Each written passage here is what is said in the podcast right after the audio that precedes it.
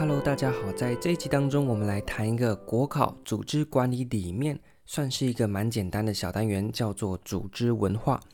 在前面几集当中，我们已经针对组织当中人的这个主题所衍生出来的领导人和人之间的沟通，以及沟通不好就会出现的冲突进行了介绍。在这一集当中，我们来讨论那好多个人在一起之后所形成的这个群体当中，就会出现所谓的文化。那文化究竟是什么呢？在国考当中的行政学大致上可以分成两大个面向。第一个，你要知道文化是什么东西；第二个，那么文化有哪一些？什么是有哪一些呢？大致上可以分成已开发国家的行政文化和开发中国家的行政文化。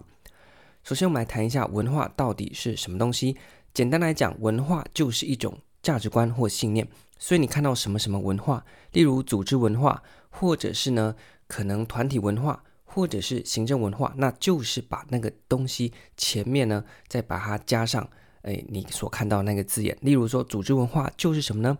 就是组织当中可以观摩，并且作为成员行为依循的一种价值观或者是信念。那换而言之，如果是看到团体文化的话呢，就把它改成团体中可以观摩，并且作为成员去呃行为依循的一种价值观或信念。那么比较常考的是一个学者叫做 Shine，他提出来的文化三层次，也就是说，他针对前面我们所谈到这种团体的文化，进一步的去把它给细分成三个层次。最低层的叫做器物和创造物，也就是说呢，我们到一个地方去，那么我们一定会去参观它的什么呢？可能它的建筑啊，或者是他们的用具啊等等的。那这些东西为什么我们会特别到不同的国家或不同的地区会想去参观？因为呢，这就作为他们文化的一种体现，例如说呢，你到日本去哦，看了一些日本的神社的建筑啊，或者是呢，日本他们可能有一些器物上面的啊，像是他们的一些呃，我们我们常去买的纪念品啊等等的。那为什么大家到日本喜欢去参观这些东西？因为它算是日本文化的一个体现，所以这就是最基层你一定看得到的器物和创造物。接下来呢，在更高一层，就是比较看不见的、无形的所谓的制度或者是法规。也就是说呢，今天你到日本，除了参观很漂亮的神社啊，然后看一些日本的一些传统器具之外呢，你也会怎么样呢？我们都说到一个地方旅游要入境随俗，所以包含了日本，诶，他们的交通法规，可能我们的呃驾驶呢。是呃左驾右驾啊，那他们呢跟我们不一样，或者是呢可能一些他们法规之外，他们社会氛围里面的一种呃制度，就是非法规的那种制度，像是可能最近常有人讲说，诶，日本的话呢比较习惯是一个人呢就要点一道菜，比较没有说呃点一碗好几个人来分。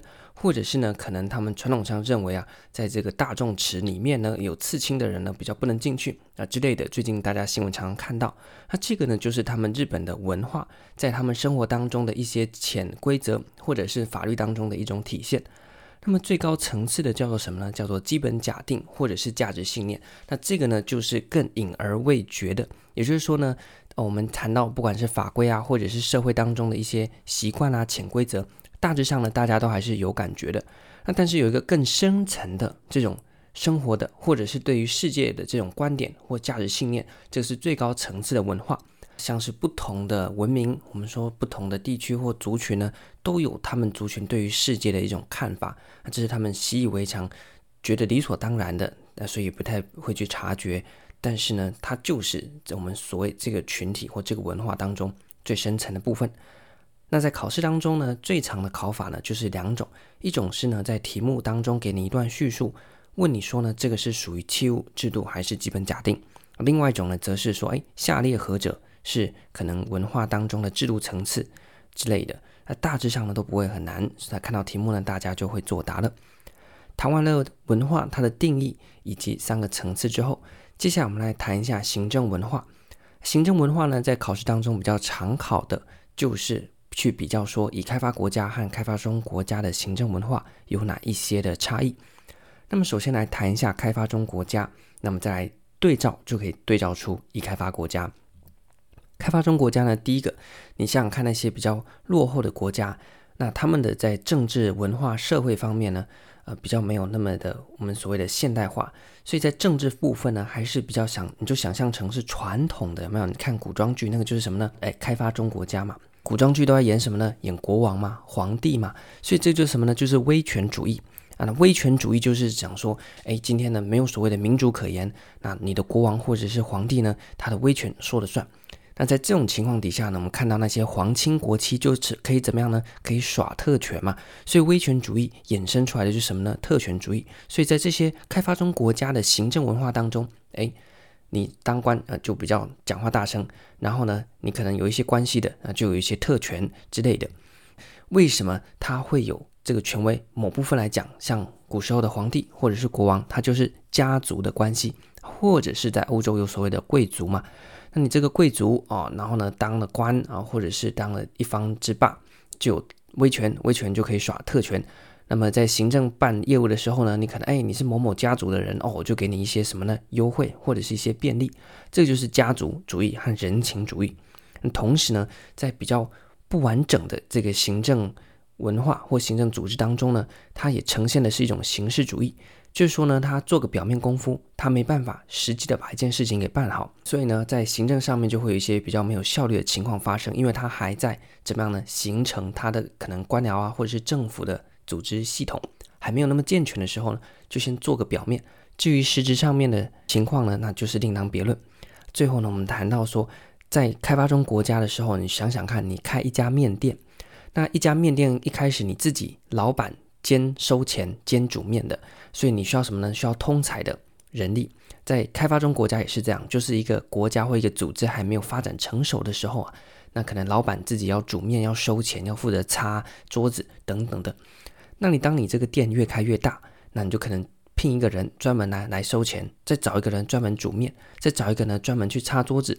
这个时候呢，组织越来越健全，你就会怎么样呢？越来越分工越来越细嘛。但是在一开始的时候，你还没有那么健全的组织，你可能一个人要负责好多个业务，那这个时候就是一种通才以及结构的重叠。所谓的结构重叠，就是可能这个组织做的事情啊，跟那个组织做的事情啊，是某部分是一样的。例如说呢，诶，可能一个小店里面只有老板和老板娘，那老板呢可能要负责收钱、煮面、擦桌子，老板娘呢可能要负责煮面，然后招待客人。诶，所以他们两个重叠什么地方呢？重叠煮面。你把它想象成啊，就是两个啊单位。那两个单位呢，可能因为啊它是开发中国家，组织还没有那么健全，所以两个单位可能会重叠。那重叠的情况底下，到底谁要去做啊？就可能会有衍生相关的一些运作上的无效率。那总而言之呢，在开发中国家这种特权啊、威权啊、恩庇侍从啊、形式等等的问题，就会衍生出一个贪污腐化。所以我们在目前的国际新闻上面可以看到一些为什么开发中国家常常呢就会有一些贪污严重的问题啊，甚至导致什么呢？哦，可能军阀勇武器自重，然后呢就发生内战等等的。那这个呢都是因为他们的行政文化还不是那么的健全。那么呢说健全的长什么样子呢？就是以开发国家的那一些特色啦。第一个，我们过去讲说，哎，皇帝说了算。不问对错啊，君要臣死，臣不得不死，对不对？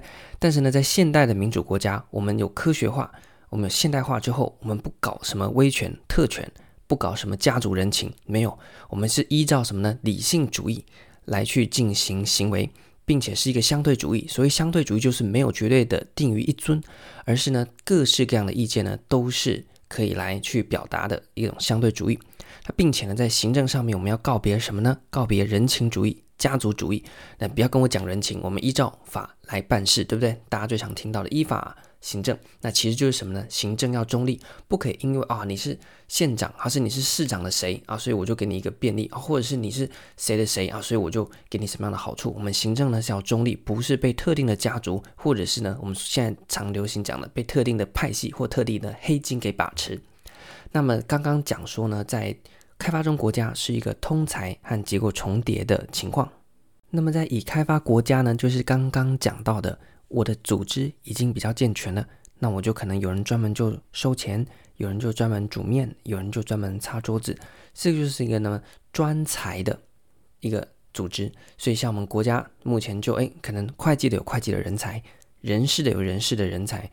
卫生行政的有卫生行政人才，劳工的有劳工的人才，社会的有社会的人才，对不对？那么并且呢，我们不是依照啊，诶，你跟老板谁的关系比较好，或者是呢，你可能是谁的谁，所以你可以当官，而是依照你的什么呢？你的绩效表现，也就是一个功绩导向。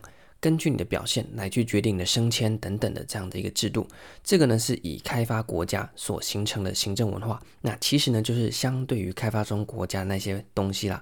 那你说以开发国家就没有问题吗？还是会有啊，可能还是有一些贪污嘛。你说美国就没有贪污吗？还是有。但是呢，至少说透过比较健全的组织架构形式和它的文化，能够去减少。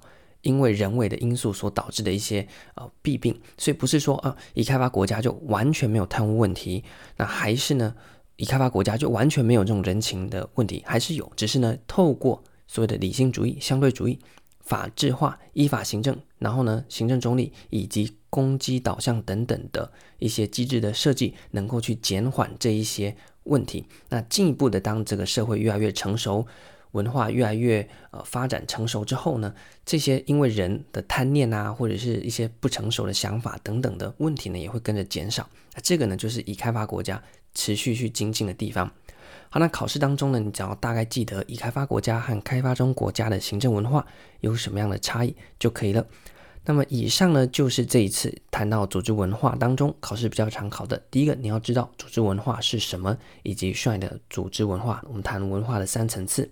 接着呢，则是文化在已开发国家和开发中国家，它的行政文化有什么样的面向。下一集我们再继续跟大家讨论其他的主题。这一集就到这边，感谢大家，拜拜。